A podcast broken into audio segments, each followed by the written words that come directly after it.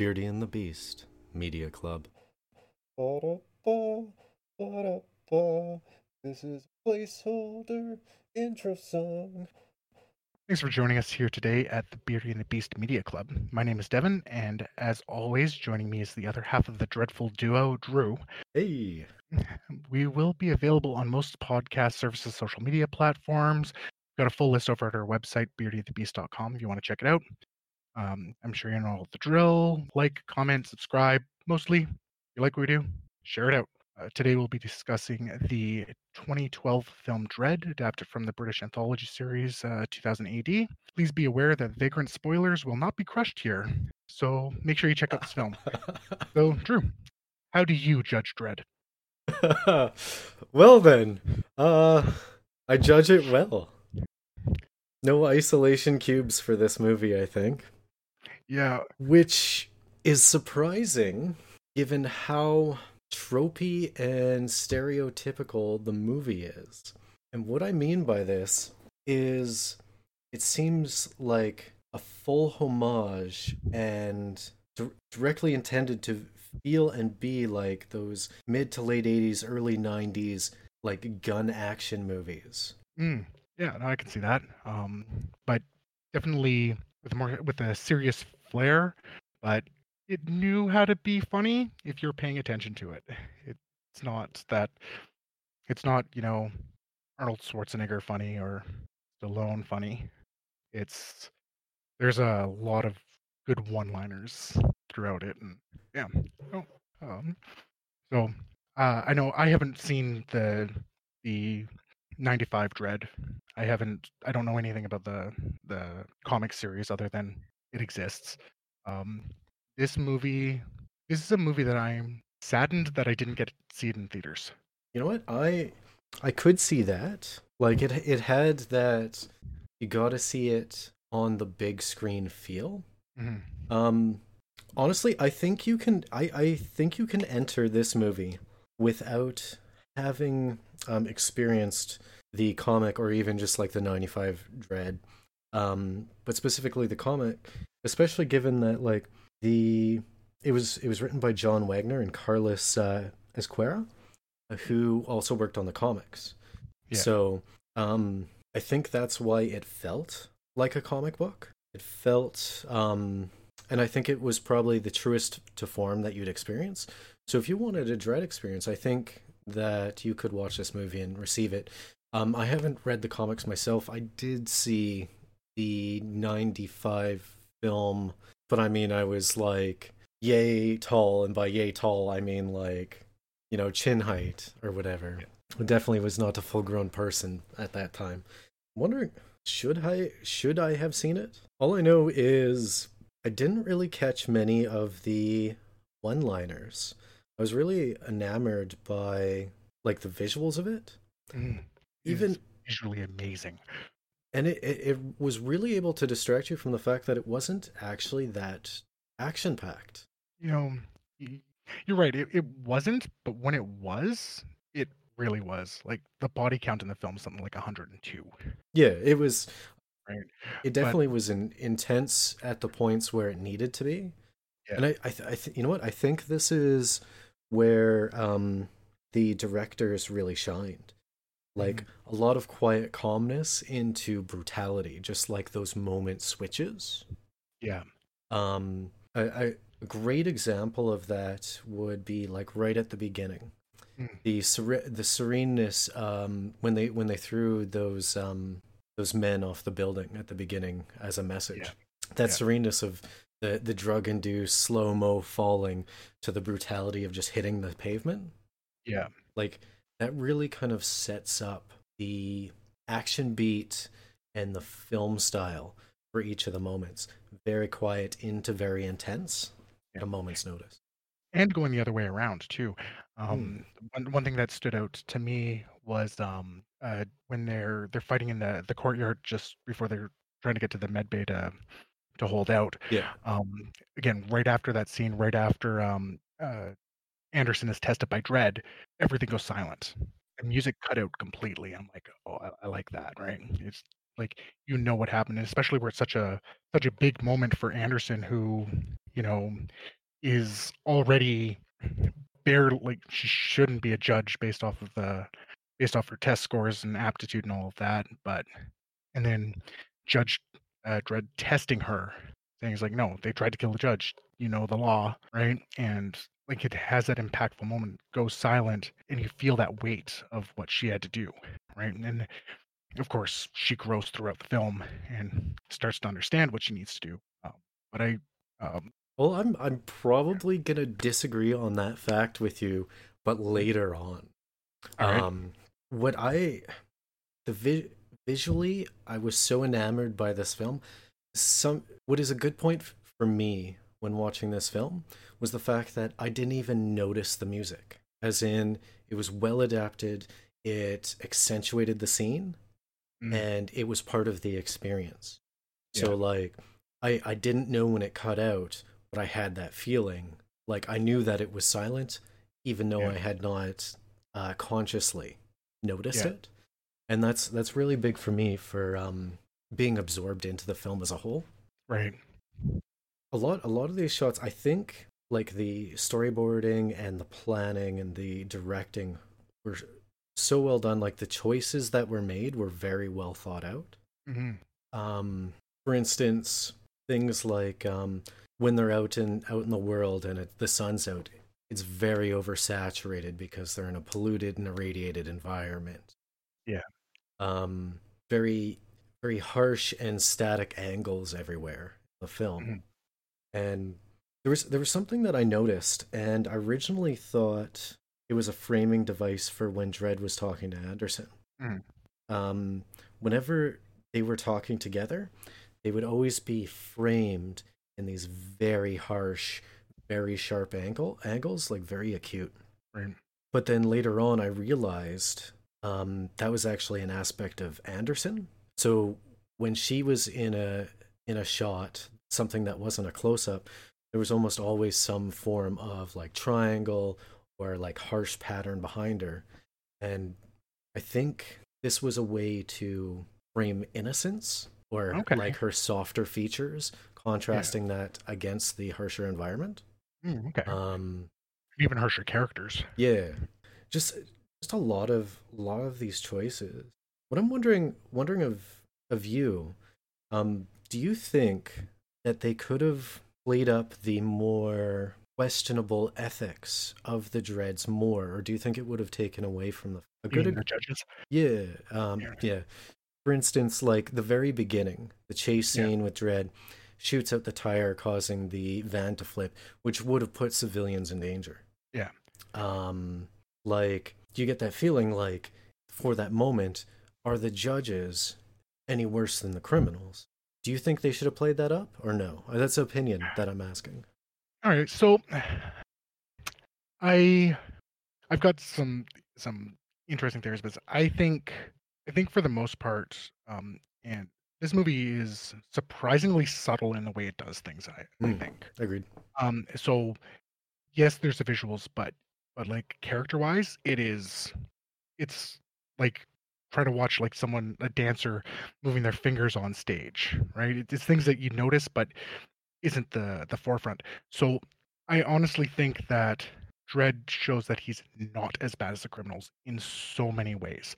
Um, he almost never acts in in that way until it's been pushed too far. Um, even in that case, there he doesn't shoot out those tires until he actively sees them kill someone. It's like, no, hundred percent. Now you've got to be stopped because you're going to do more damage if I don't stop. If I don't blow up the tires now. Um, Well, I guess he did. Well, he did give that vagrant like a second chance, where he could have easily just been like fined or isolation cube. Yep. Um, he could have shot those kids, and he Yep. just stunned them. Yep and even the the crowd when before the med bay he gives them the same warning um throughout the whole thing he is almost always giving people the chance first. Um one of the the things that entered my mind um, as I was looking through um, like the TV tropes article on it, it's like the the film has overall has a big like even though he he is the law, there's a big difference between justice and law, and you see stuff like that. So technically, that vagrant was breaking the law. It wouldn't have been just for him to just take him in. You see that with Techie as well, right? Technically, by the law, yeah, you know, uh, Techie should be should be taken in as well, but that's not justice. right?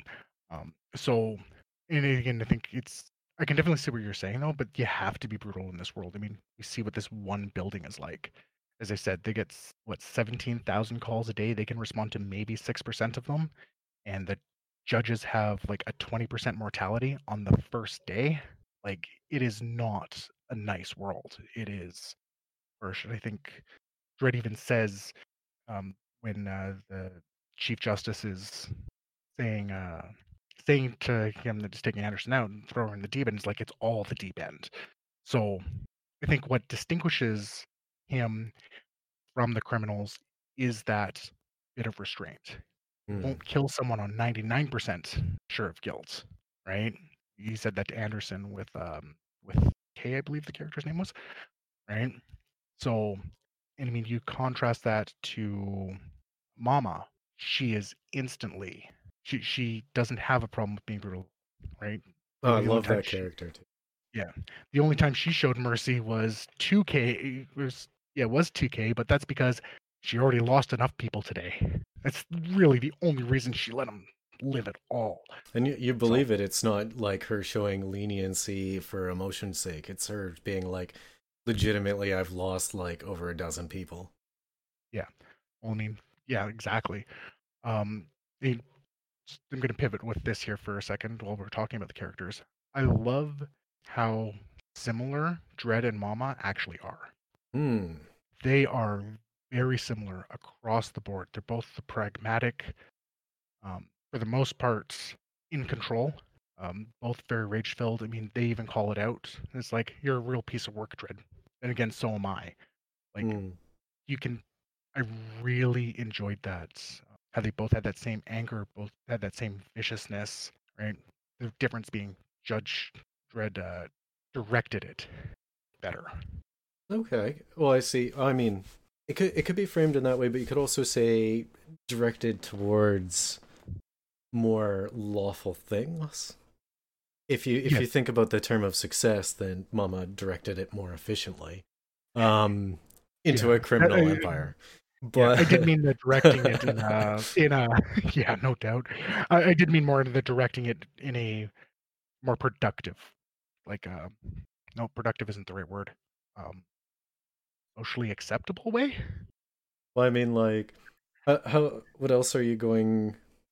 Is, is as far as Mama goes, like, who, what else do you think the end result would have been for someone who's not only been, uh, like a queen in the three hundred, or like Yeah. the Spartan queen, but also from Game of Thrones, right? yeah oh yeah yeah. Yeah, is amazing I, I definitely I definitely enjoyed Headey in this film. Um, what what I liked about our Headey, Headey specifically, um, well, the character Mama, because Headey can pull it off. She's she is a great actress. Um, but the character herself, like that commanding presence. Yeah. For instance, um, like she was deranged, she was driven, unpredictable, and she would. It was obvious that she'd do anything for power. Yeah. But that was subtly expressed to you. Mhm. Like she had maybe ten lines, and you knew all that just from one sentence, sort of thing. Yeah.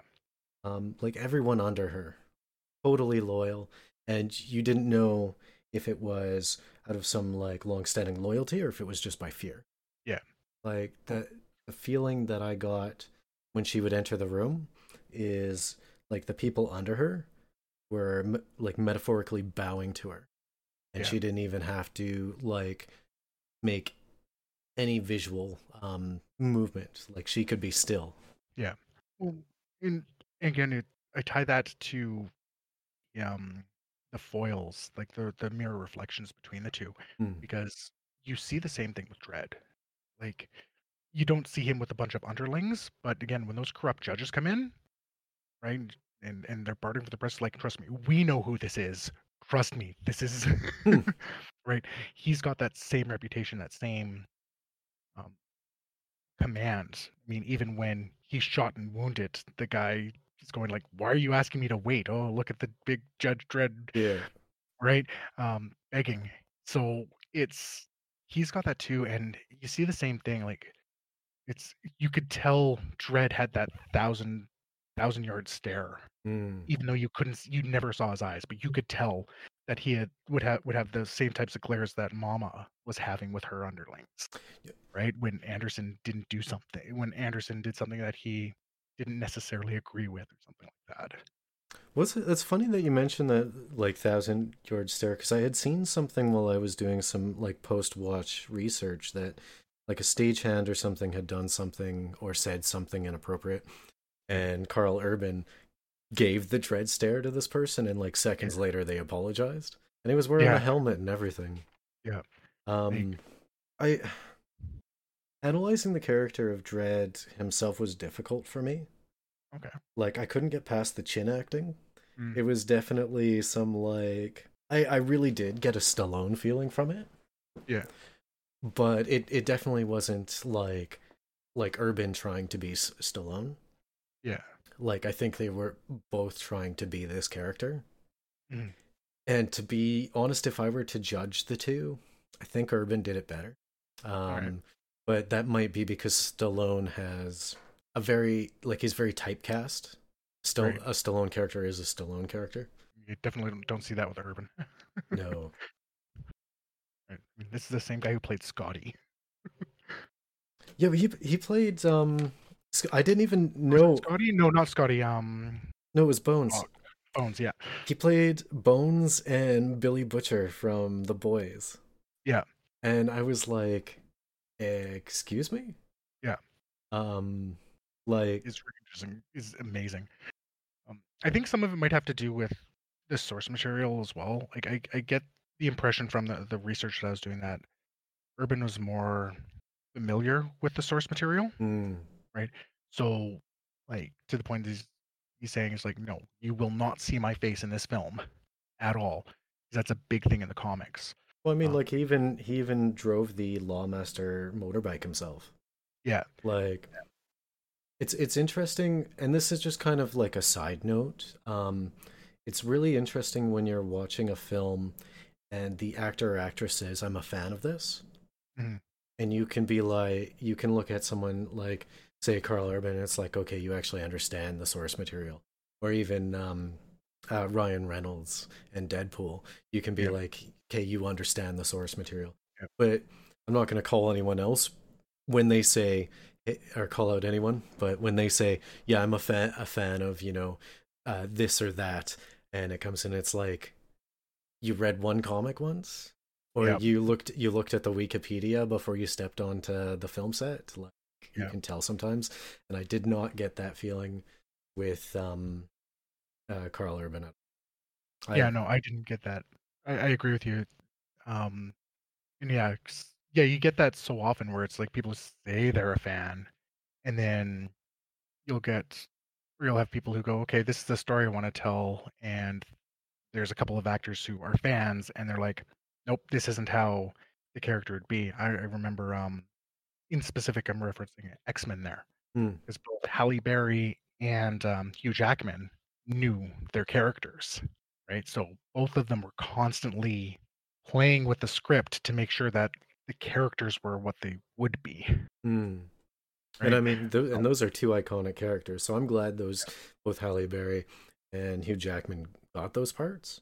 Yeah. Because, like, I know this is a side and not the film that we're Yeah. actually discussing um, today, but um, I, I'm really glad that they ended up with that because them, you know, throwing in like Hugh Jackman's throwing Bub in after everything to the point where they had to leave some in.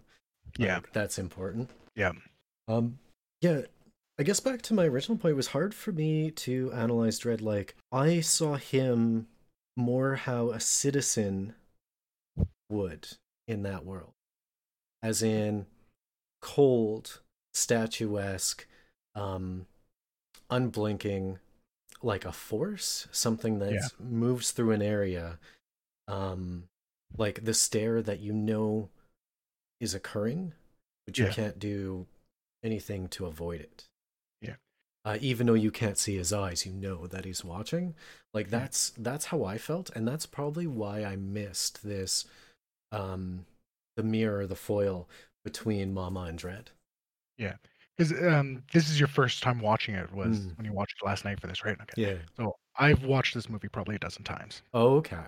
Like I, I really enjoy this movie. Um, so, um, and I think that's what they're trying to do. I mean, you know, you know who Dredd is. I think you.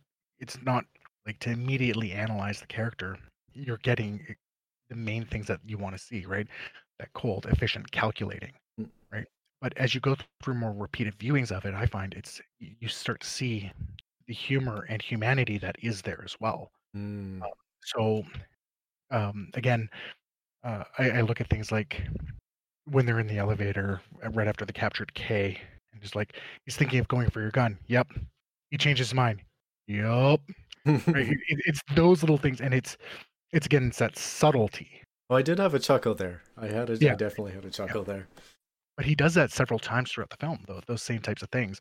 Um, when I'm talking about the one-liners, uh, like the obvious ones are things like, "Nope, it's split three ways, two now." he's fighting the corrupt judges, right? So, and when you think about it, you're, you're talking about someone who's cold and calculating, which is what you see. Think of all the times when he wasn't. I mean, technically, you had the the medic uh, refusing to help the judge, which you know is kind of against the law. It's like, nope, I get it. We're finding somewhere else because again, it's that justice versus law, and you have that little bit of of room. Um, the approving smile at the end of the film when uh, Anderson, Mm. You know, Anderson's like, nope, it doesn't matter. I've already lost my, I've already failed, but I'm in charge now still. Yeah. So I'm letting him go, right? And you just see that like, it's like literally the only time you see him get kind of anywhere close to a smile. Oh, you know what? That's that. Okay, you're you're you've enlightened. This calls back to something you said earlier, and that's the difference between law and justice. That the thing that she took, that step, would have been justice, opposed to what that he what he was testing her, saying he was testing her on, which was law. What he was Yeah. actually looking for in character in um, Anderson was justice. Yeah. So this this like I just had a light bulb mo- um, light bulb moment um, when it comes to Anderson. Yeah. So I'm going to tell you my original perception right. of Anderson from like start to finish in this film. Okay. I did not get any semblance of character growth. What I felt I saw was someone who was capable like they say that she failed, but they also said that she failed by only a few points. Yeah. So she was almost a Dredd, which um Judge, dreads the character. judge. Yeah. It's been a long day. yeah. Oh, Thank you for the yeah. correction though. Yeah. Um, um almost a judge. Um so she has skills. She knows what to do. She was correctly giving all the lawful answers for every um situation she was being tested on. Yeah. Um it wasn't until she was alone and she wasn't being babysat anymore, like handheld by Judge Dredd, that she was actually able to open up, use her skills and use her abilities to their full extent. Mhm. What you just enlightened me to was the what her growth actually was, what I believe it to be now, which was going from that book smarts to that street smarts, rather going from what is lawful to what is just. Yeah, yeah, no, definitely. It, it's the being thrown in, starting to experience, and I mean, you see that right from the beginning. Like she's so hesitant to to kill that the one guy right at the beginning, but you know, she starts to see, okay, no, this is what it is, and and learns to fight, and gains her confidence, gains her ability to fight back, right? Um, I think you really see the shift in her. Like speaking of when she gets to be herself and her own abilities. Um, for me, the big part where you see her shift is when she's playing mind games with Kay. Yeah, I noted that as well. The um the psychic combat where she was Yeah. put into a a realm that was purely under her control. Mhm. Where she, so I still I still think she had those skills and had all those abilities.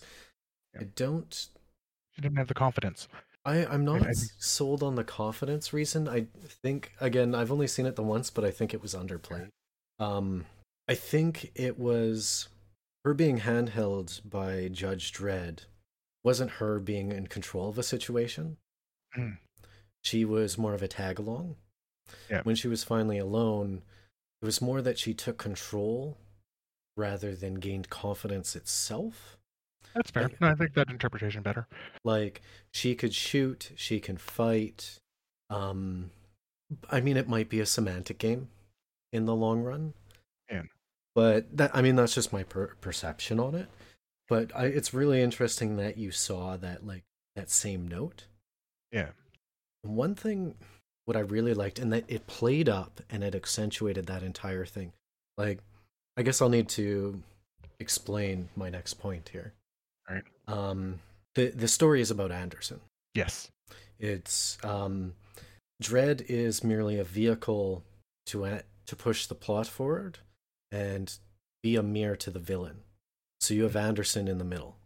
Yes. So I, I think that would be the best way to state it that you would agree on. Um, I, I'll have to. I'll definitely watch this again. I mean, Yeah. it, it is a, a good film in my opinion. Um, but this de- film was definitely about Anderson. One thing that I really liked that they did visually, and this came down to shots, um, directing, was the way that they shot Anderson. This kind of goes back to shooting her with the harsh angles all around Right. um, showing her the hard environment that she's in. Whenever it's a close up with her in Dredd, it's always his face, unmoving, Yeah. cold, staring at her. And then they would shoot her in such a way that her features would seem softer and rounder.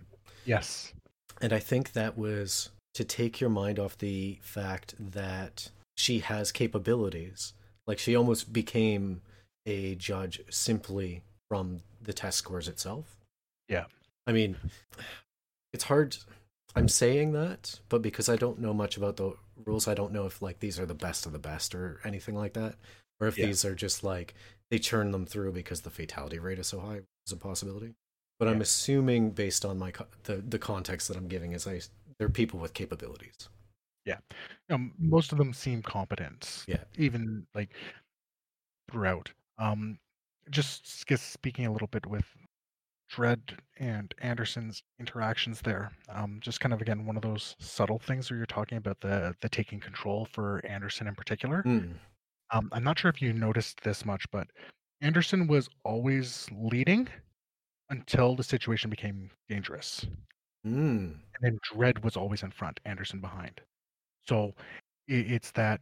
So again, when she's alone, yeah, she takes control, and I mean, even that that mind scene's like, no, we don't, you don't need to torture him. I can do this.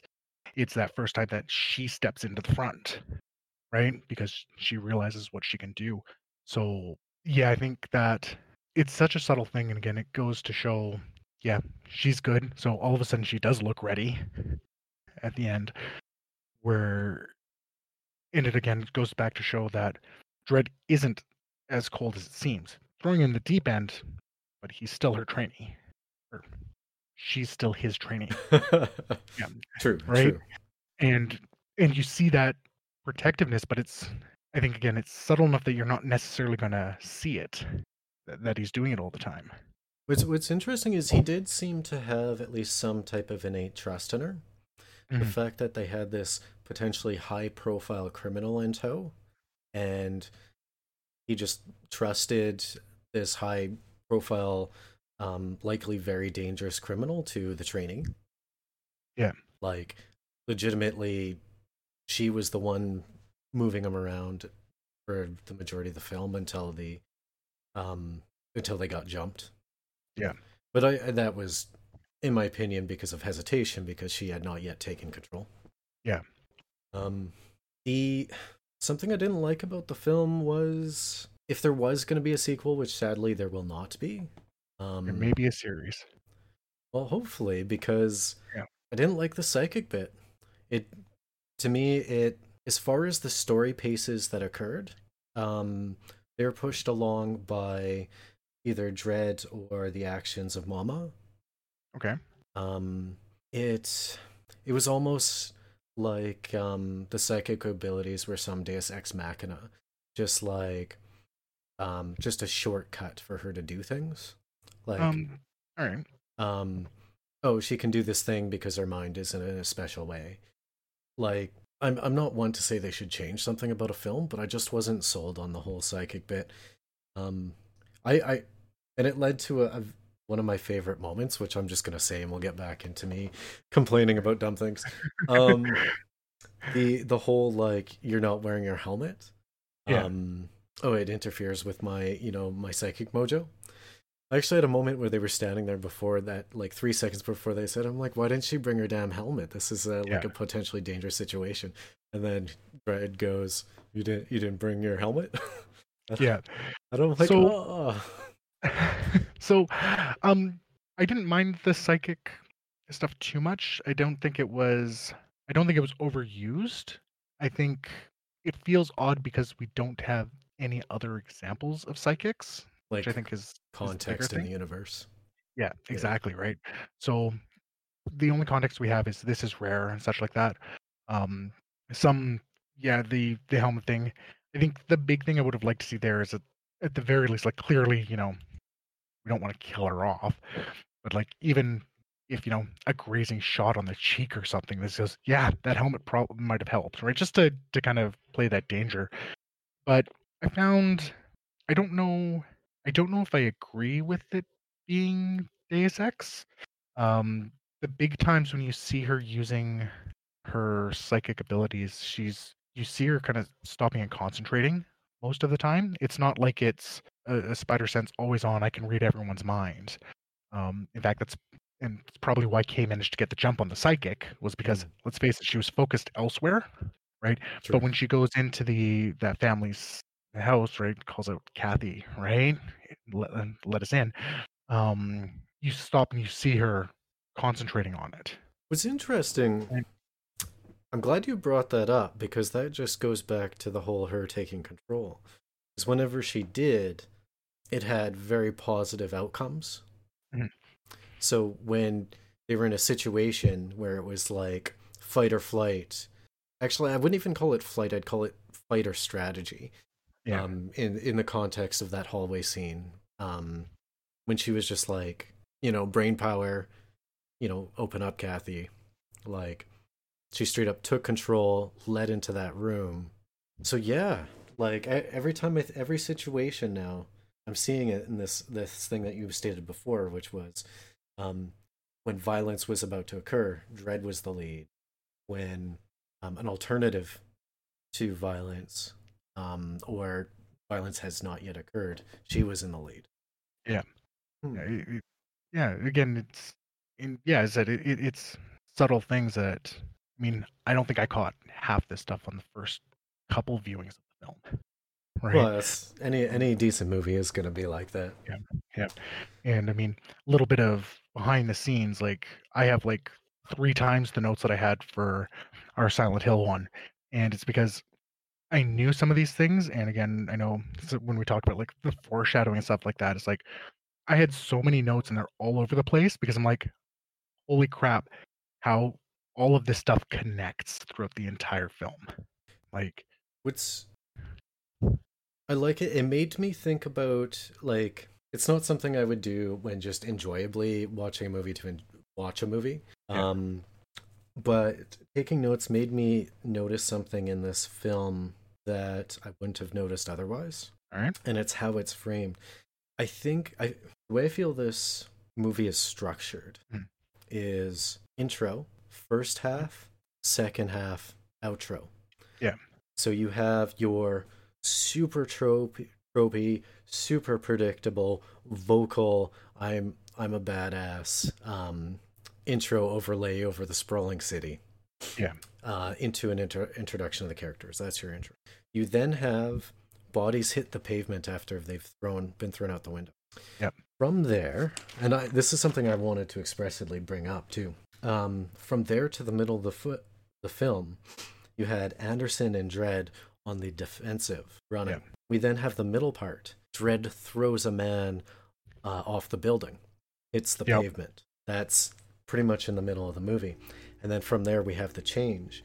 We have um, Anderson take control. You Yeah. have um, Anderson and Dredd uh, start being more on the offensive. Yeah. Um, Dredd goes becomes that like constantly moving, unstoppable creature that you would assume uh, that he would be. Yeah. Then you have the end preceding the outro, and that is Mama getting thrown off the building and hitting the pavement. Yeah.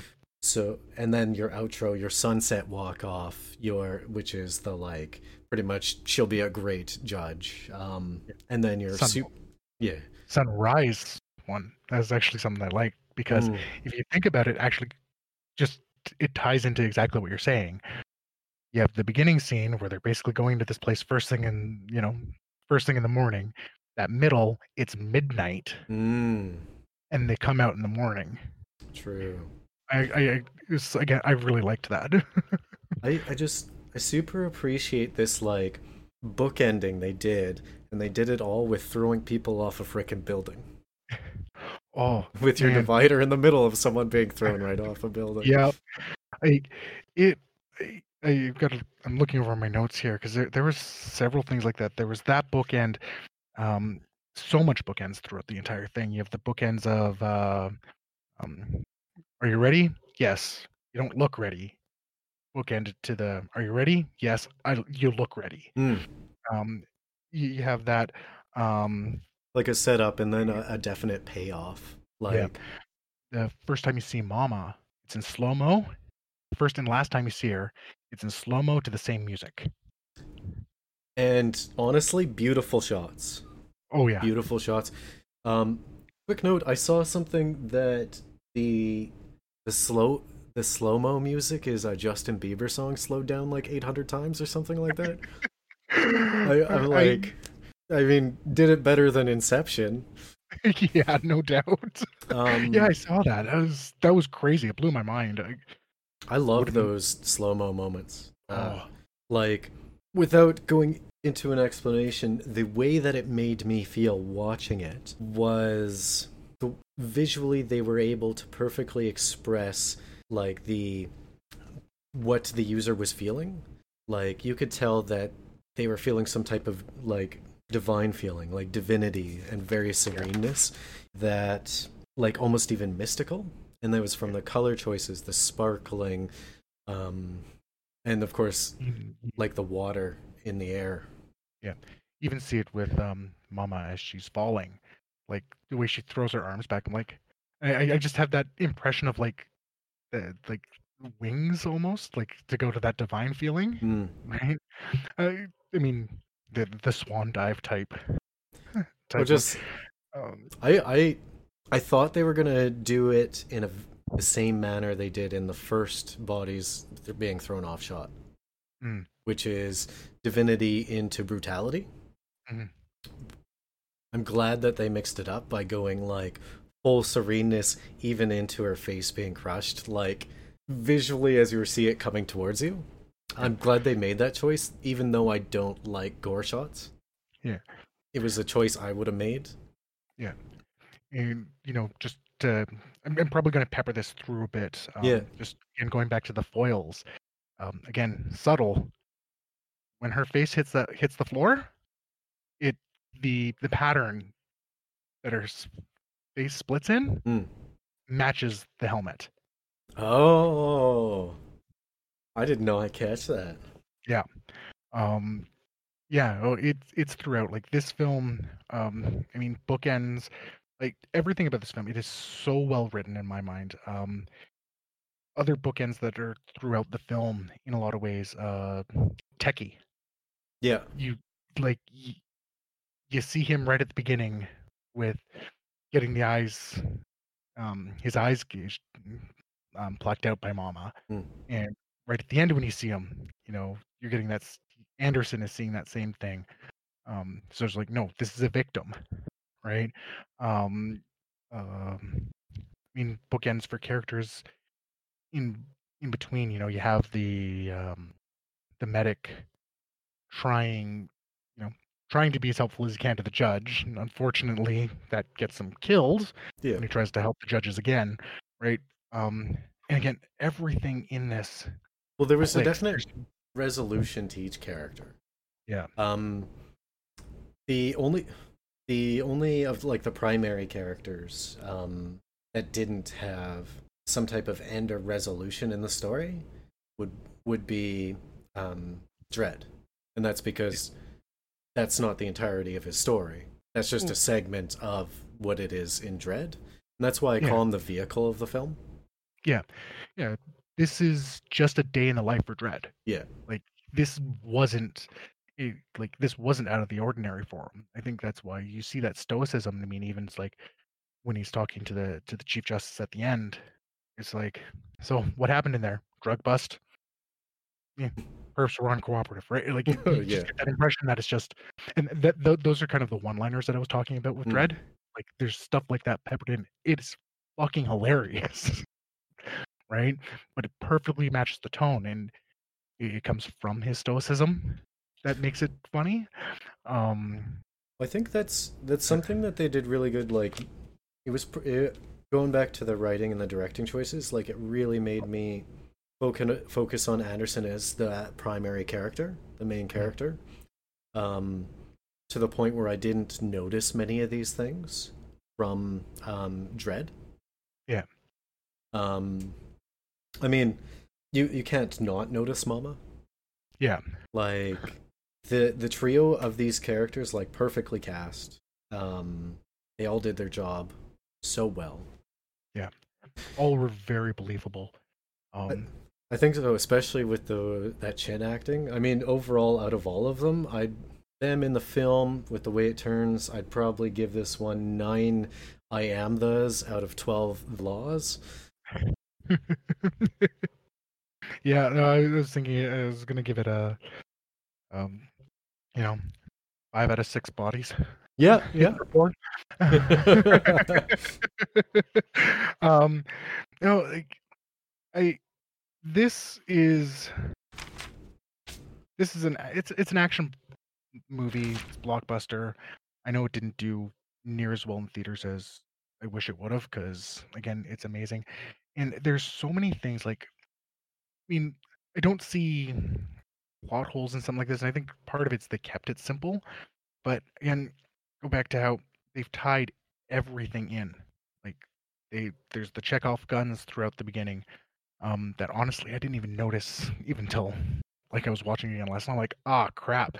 Um, little things like the ID check on the gun when Dredd's getting ready right at the beginning of the movie, Hmm. right? Which of course comes up later for uh for Kay when he takes Anderson's gun. Um you have um the skate park being shown, the um making sure you don't get taken alive, um the rules that are laid out for what fails. I think Anderson breaks all of pretty much all of them. yeah weapon taken um Incorrect sentencing. hostage uh, escape Yeah. it's true Right. but i mean Like- she learned what the difference between justice and law Yeah. Oh, exactly. Right. But it's just the the fact that they're mentioned there, right? Um, there's, I don't think there's a wasted shot in this film. I don't think there's a wasted story beat in this film. Um, everything from the guy that Anderson kills um, at first, right, being the the husband of the person who saves them in, in that first hallway scene, being Kathy's husband. You know, I wonder if that's a result of um, the comic writers being involved in the script writing process. Because the, they were credited as writers, and then there was screen by screenplay by, um, Alex Garland. yeah, Al- Alex Garland.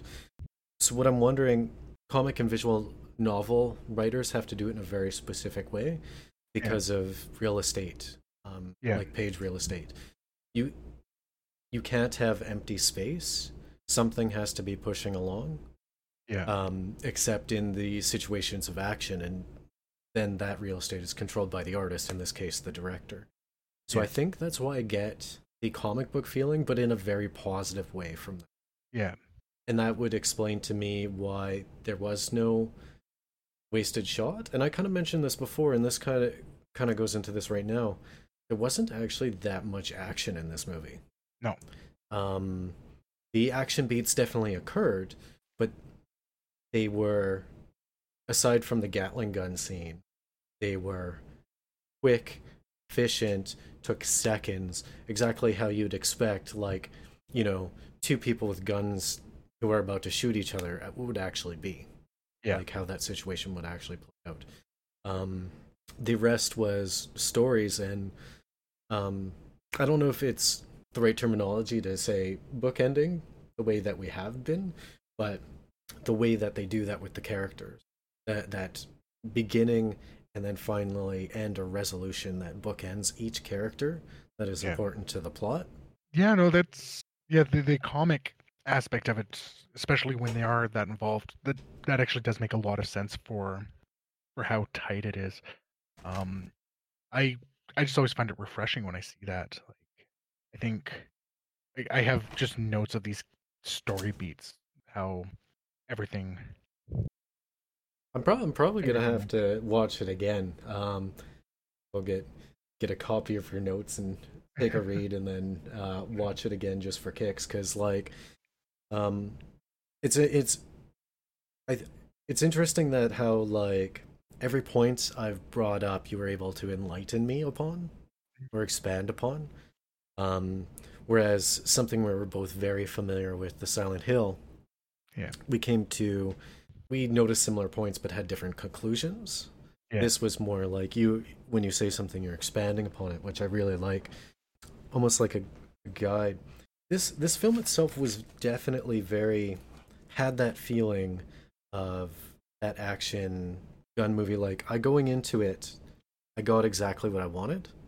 Mhm. If I could have anything more it would probably be more of a slightly extended fist fight maybe another 15 20 seconds because it was mostly gunplay but that's from an action standpoint this definitely came off as an action movie and it definitely had that feeling where you could have your willis or your stallone or your schwarzenegger in it and it would right because of how well it was able to do the homage Yeah. the, the thing i i actually found myself reveling in all the tropes Mhm. that were in this and how predictable it was. Yeah. Um, for instance, if this was more of a less of a I don't know if you could call it a throwback film, but if it was less of a throwback film and the dirty judges showed up, I would have been, Yeah. you know, popcorn thrown at the screen. Oh, what the heck. But in this Yeah. one, I actually yelled, "Yes, dirty judges." Yeah. Cuz like Like- I was I was stoked cuz I was like I know how how good Dredd is. How is how is he going to take on four judges? Yeah. And it, I love that. What do you do in an emergency? Call 911. I, I love that. Um, the movie, you're right. It, this movie is a good example of tropes aren't tropes don't mean bad, Mm, and a lot of people think that. You hear, oh, it's tropey. Yeah, there's nothing wrong with being tropey. you're right. Um, is honestly one of the things. Um, getting a little background behind the scenes stuff. Um, we after we watch the film, we we'll both kind of do a bunch of research, IMDb, uh, TV tropes, that type of thing. And I'm looking at it, it's like, yeah, there were, yeah, I, I can't really pull anything from this because again, it's just tropey. You know that, but they weave it together so well and they avert the right tropes when they need to. Mm. Um, like, um, I'm not so upset about there not really being a larger fist fight in there mm. because this isn't the type of situation where you can have a fist fight. True. That's Right. that's probably just me and like my power Yeah. fantasy. Um, Yeah. when it comes to these things, like he's badass with a gun and he makes Yeah. all, all these good choices. Like, how is he gonna do fisticuffs? Well, I mean, like it's a crush the- curiosity. he did crush the judge's trachea pretty handedly. Yeah, uh, but that was that was him dominating. Mm. I I like that. Like I'm on equal footing. I was I was hoping that Anderson was gonna have that moment. Like this is me. Tropes might not or tropes doesn't mean bad. It had me hoping for a Anderson versus Mama fist fight, Mm. like a la the end of say The Hunt, or like just two BA chicks like Yeah, totally getting down. Like I, Yeah. I don't know. I I can see what you mean. Um, it might have taken away from the film. I'll give it that. I, I think this is where I'm saying is like I think they knew when to avert the tropes when Mm, needed, right? Um, so let's use we'll use Anderson Hmm. for for this example here. So Anderson very easily shows she's a capable fighter. Yep. She's you know cuffed, has her gun taken away, kicks the shit out of a few people, frees herself. You know she she's get, gets her badass chick moment yeah. right? And they definitely do the designated girl fight. They set up the designated girl fight with um the other judge, right? It's like, oh yeah, no, here's how it's gonna go. I'm gonna shoot you. I'm gonna shoot her if I see her first. If if she sees me first, she hesitates, then I shoot her because she didn't know. And that fight gets averted because I don't know. Maybe it's a fucking psychic and you have murderous intent that's just glaring. That's that's the one moment in it that I really enjoyed the use of the psychic abilities. Like Yeah. how how fast that fight was over. Yeah. Like it was um straight up like them approaching and I was like "Ugh," and then she was just like nope and Yeah. takes her out with a single burst and I'm like which is coincidentally when I realized like it had been like ruminating in my head the the concept that she was capable the whole time Yeah. already because it just seems logical that she would be if she was in that position. Um but when she straight up murks murks the judge, I was I was like, yep. Yeah, I ex- expected that because she's capable, right? Yeah. The which is interesting. I know took out one one judge from behind, but her and Dredd took out the same amount of judges. Mm-hmm. Yep. Um, but I I think I knew how capable she was as soon as she took control in the film. I do like the fact that they averted the girl on girl fight. Yeah.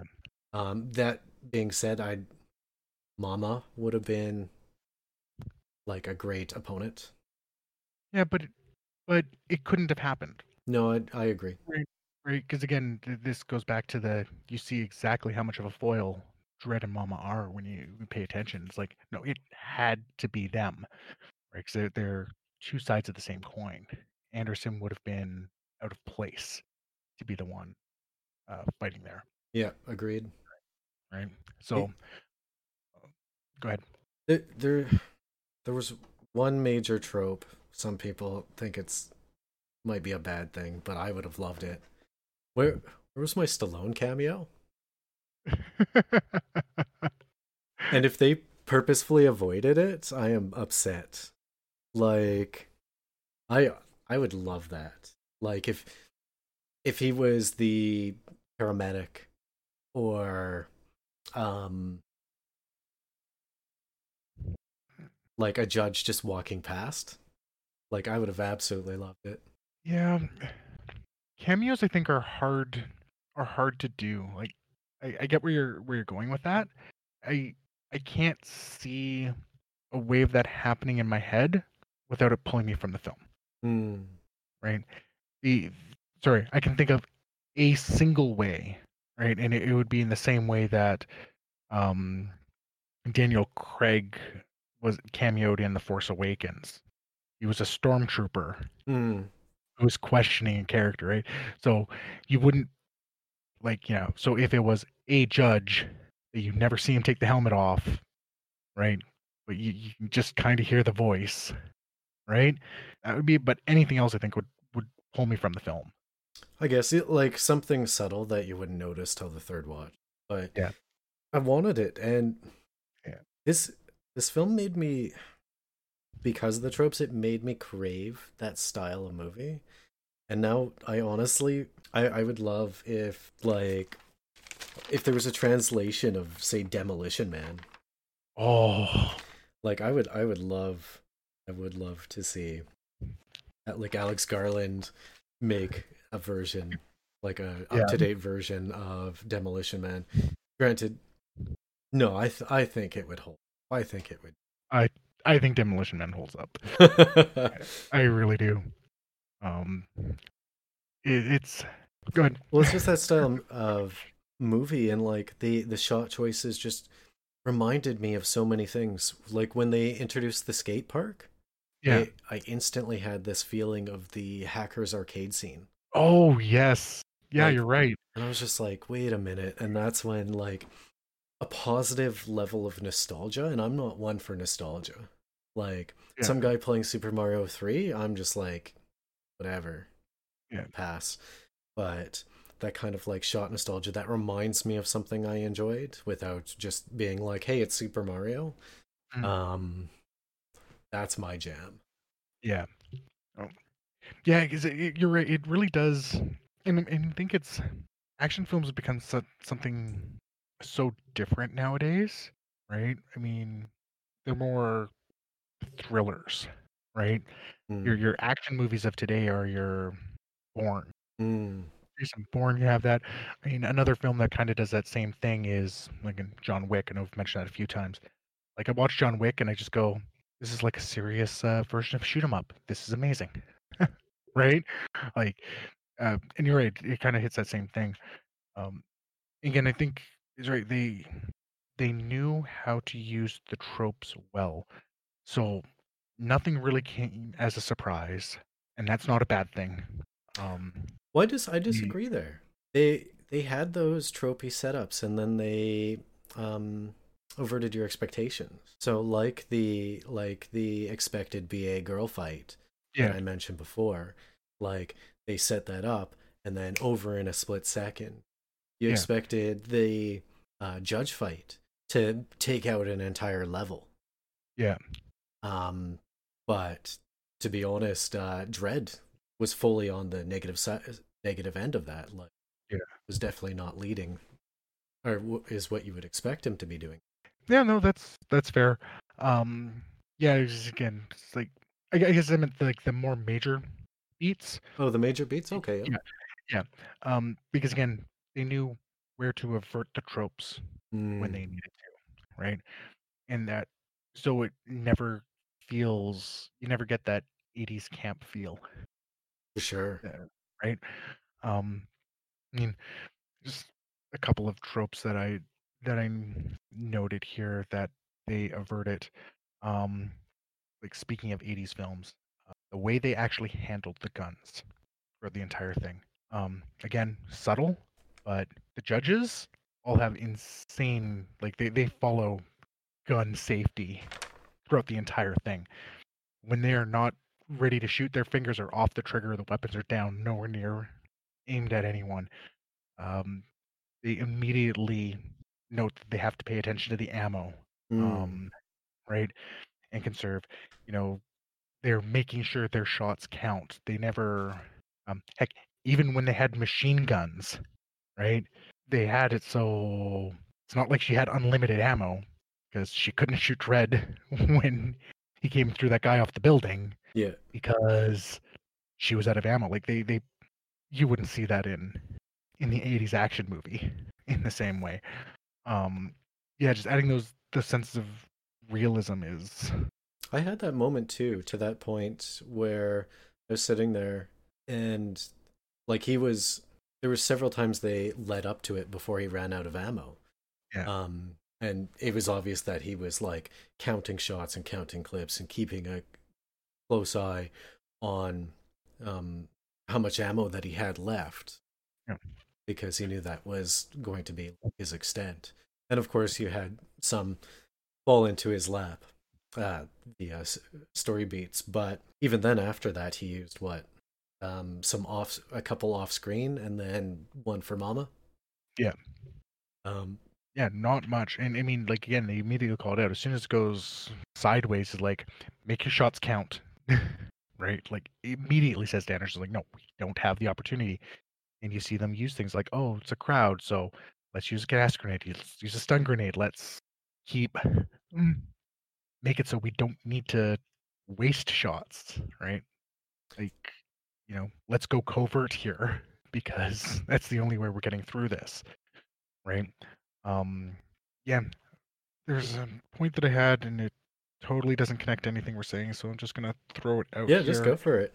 Um, one of the things you were talking about with um with Anderson taking the lead, Yeah. uh, just something to show kind of that character growth that happens again in the middle of the film, right?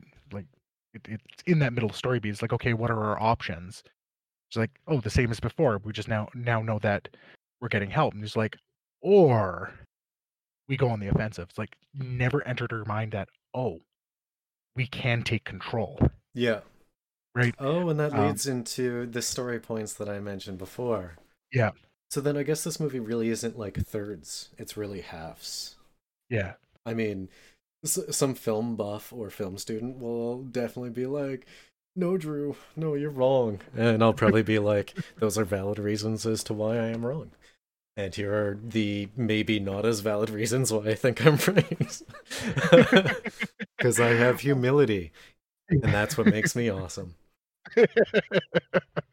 well, I mean that's the thing is like sure. I mean, you I guess there's different ways you can break up the film. You could break it up into the three act structure, and you know, yeah, I can get that through. But I think I think halves is more right. It, it definitely goes up from the story side, not necessarily the the tension and the action, but it, it goes up to that middle and then almost mirrors its way back down. Right, Mm.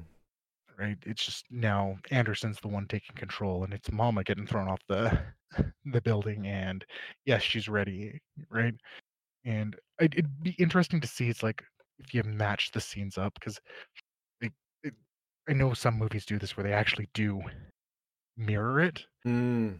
and you could like actually mirror it. It'd be interesting to see. It's like, huh, I wonder what time points those things happen. I, I, Uh, I it bet you it'd be feels weird. similar. It's weird how the choices were expected. It's it definitely gave me the feeling that this is the film that they wanted to make. Mm. I didn't feel any anything wanting from the film, or there was a choice or a shot that didn't seem like it was the way that it's supposed to be. That could just be great editing. That could just be great choices.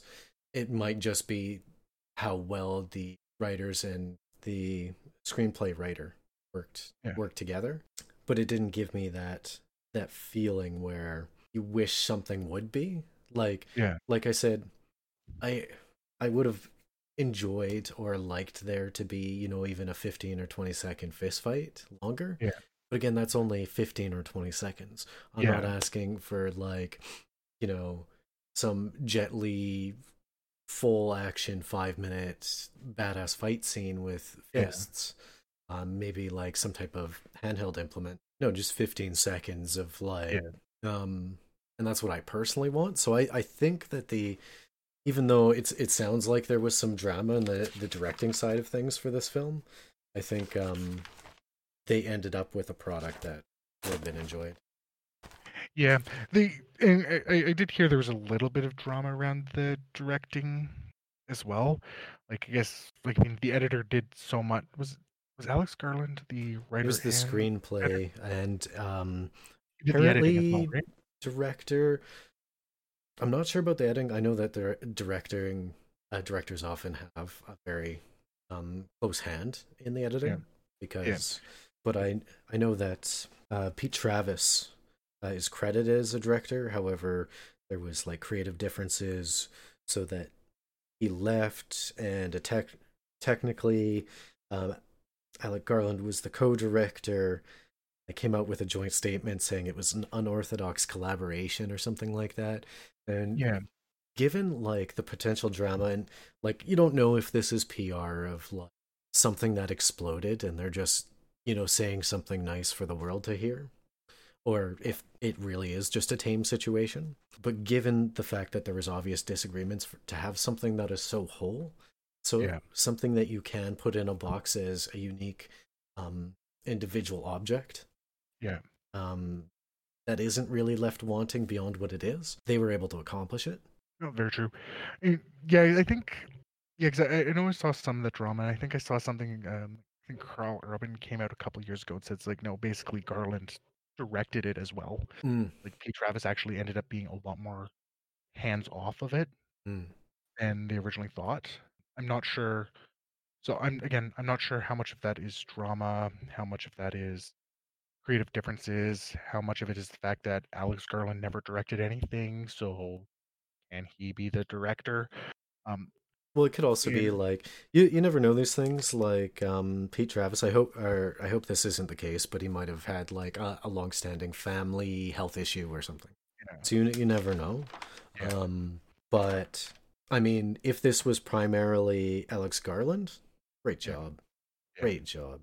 Like, um, if there was friction and it was two directors, it definitely didn't feel like it. Yeah. And you see that in a lot of times when you get that friction. You have multiple story writers or multiple directors, and he goes like, "I think I'm watching two different movies that they put together." Yeah. Yeah. And it's it's unfortunate when both of the movies that were put together aren't very good, like Justice League. yeah, uh, Yeah. Yeah. Uh, I don't. I, I don't know if anyone um, knows this, but we're we're likely to be avoiding the majority of superhero things unless they're actually interesting. Yeah. Or like random one-offs. If it's I. I might not even watch another Iron Man movie, so I'm probably not gonna have one on uh, Beardy and the Beast. Yeah, that's fair. Uh, mind you, I did like the ones I watched. I'll I'll say that. I think overall, that's most of what- I wanted to say about the film. Like, is it is complex in its simplicity. A lot of it was visual storytelling. yes, Um, a lot of it goes back to things like I say, like having Anderson soft features next to um, Dredd's very like harsh, uh, cold features. A lot of the moments of silence expressing something. Yeah. Um, be that hesitation from Anderson, be that uh, a drop of music that I didn't even notice. That's probably why I was I was even tricked. I would say by the Dredd character of where I didn't notice a lot of these because um, how misdirecting it was. It was always pushing my focus to Anderson when it was when there was something violence. It was always pushing my focus to whoever was being assaulted or attacked. Yeah. Oh, I'm I'm I'm really interested to to touch base on this. I don't know if it'd be another one-off recorders. I'm I'm really interested to hear your take on this on a after a second viewing. Yeah, the earmarked films for revisit. Just a sec. Give me a sec. Non sequitur.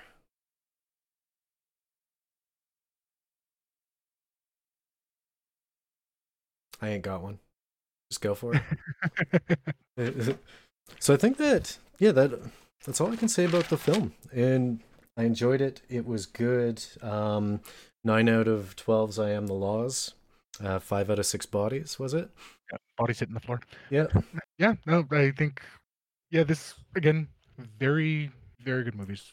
It, it quickly became one of my favorites. I see why it's being cult, um, becoming a cult classic. Oh, for sure. Uh, it's a shame that this sequel has pretty much been stopped, but the fact that they are actively, like as of January 2021, they are actively looking for streaming service to pick up uh, Judge Dredd Mega City 1, I think is what they called it. Give me a five episode, hour and a half per, or um, nine episode Japanese animated that's true to form. Mm, That's what I'd want. Yeah. um, yeah, I know Karl Karl Urban is definitely definitely on board with this. So, yeah, of course, uh, check out um, you know anything with Karl Urban, Lena Headey. I mean, they're both amazing actors. I don't think Olivia Thirlby uh, Anderson has been in quite as much that I recall. Oh, she Um, she's actually been in a surprising amount, and it's like the weirdest mixtures. Oh, that's right, Juno. Yeah, she, well, She's in Juno. she she was all over the place. She's um she's been oh apparently she's going to be Hero Brown in Y the Last Man, which is a great um comic that everybody should check out. It's just a great story. Um, Yeah. But she's been in romantic comedy. She's been in Dredd. Like she's action, thriller. Um, Yeah, She's all over the place. Yeah, Yeah. Darkest Hour. Um, I haven't seen her in much else, but I definitely want to. or rather, I guess I didn't recognize her in the same way that I do uh, Headey and Urban. But no, definitely check them out. yeah, A- Alex, do a screenplay for Demolition Man, please. Yes, I would be completely down for that. Um, yeah, I think we're going to uh, wrap it up there. So, again, check out our beardandthebeasts.com. All of our social media, all of the platforms that we're on are there. Like, share us. If you hate us, just uh, throw it to your enemies like you would Judge Dredd would throw them to the ground. Yep. um, and yeah, I know we're still working out formats for what we'll be doing next time. Uh, we do want to get to the point where we'll kind of give you guys a heads up of what we'll be doing so you can enjoy the film before we put it out. But we're still kind of working on the structure and figuring out exactly which ones we want to have out. So um, but we definitely want you guys involved. So comments, all that stuff. Yeah. It's a media club. Let's have a club. yeah uh, ex- expect um, in the near future compared to when this is released um, some type of submission form for films that you think we should um, check out. And please be kind. We've already um, put enough terrible movies on this list to torture each other with. Please don't add for that. Um, if you're going to submit multiple movies make it two good ones and one bad one please. Yeah. all right. Well we we look forward to uh, seeing you all at the next Beardy and the Beast uh, Media Club. Have a good one, guys.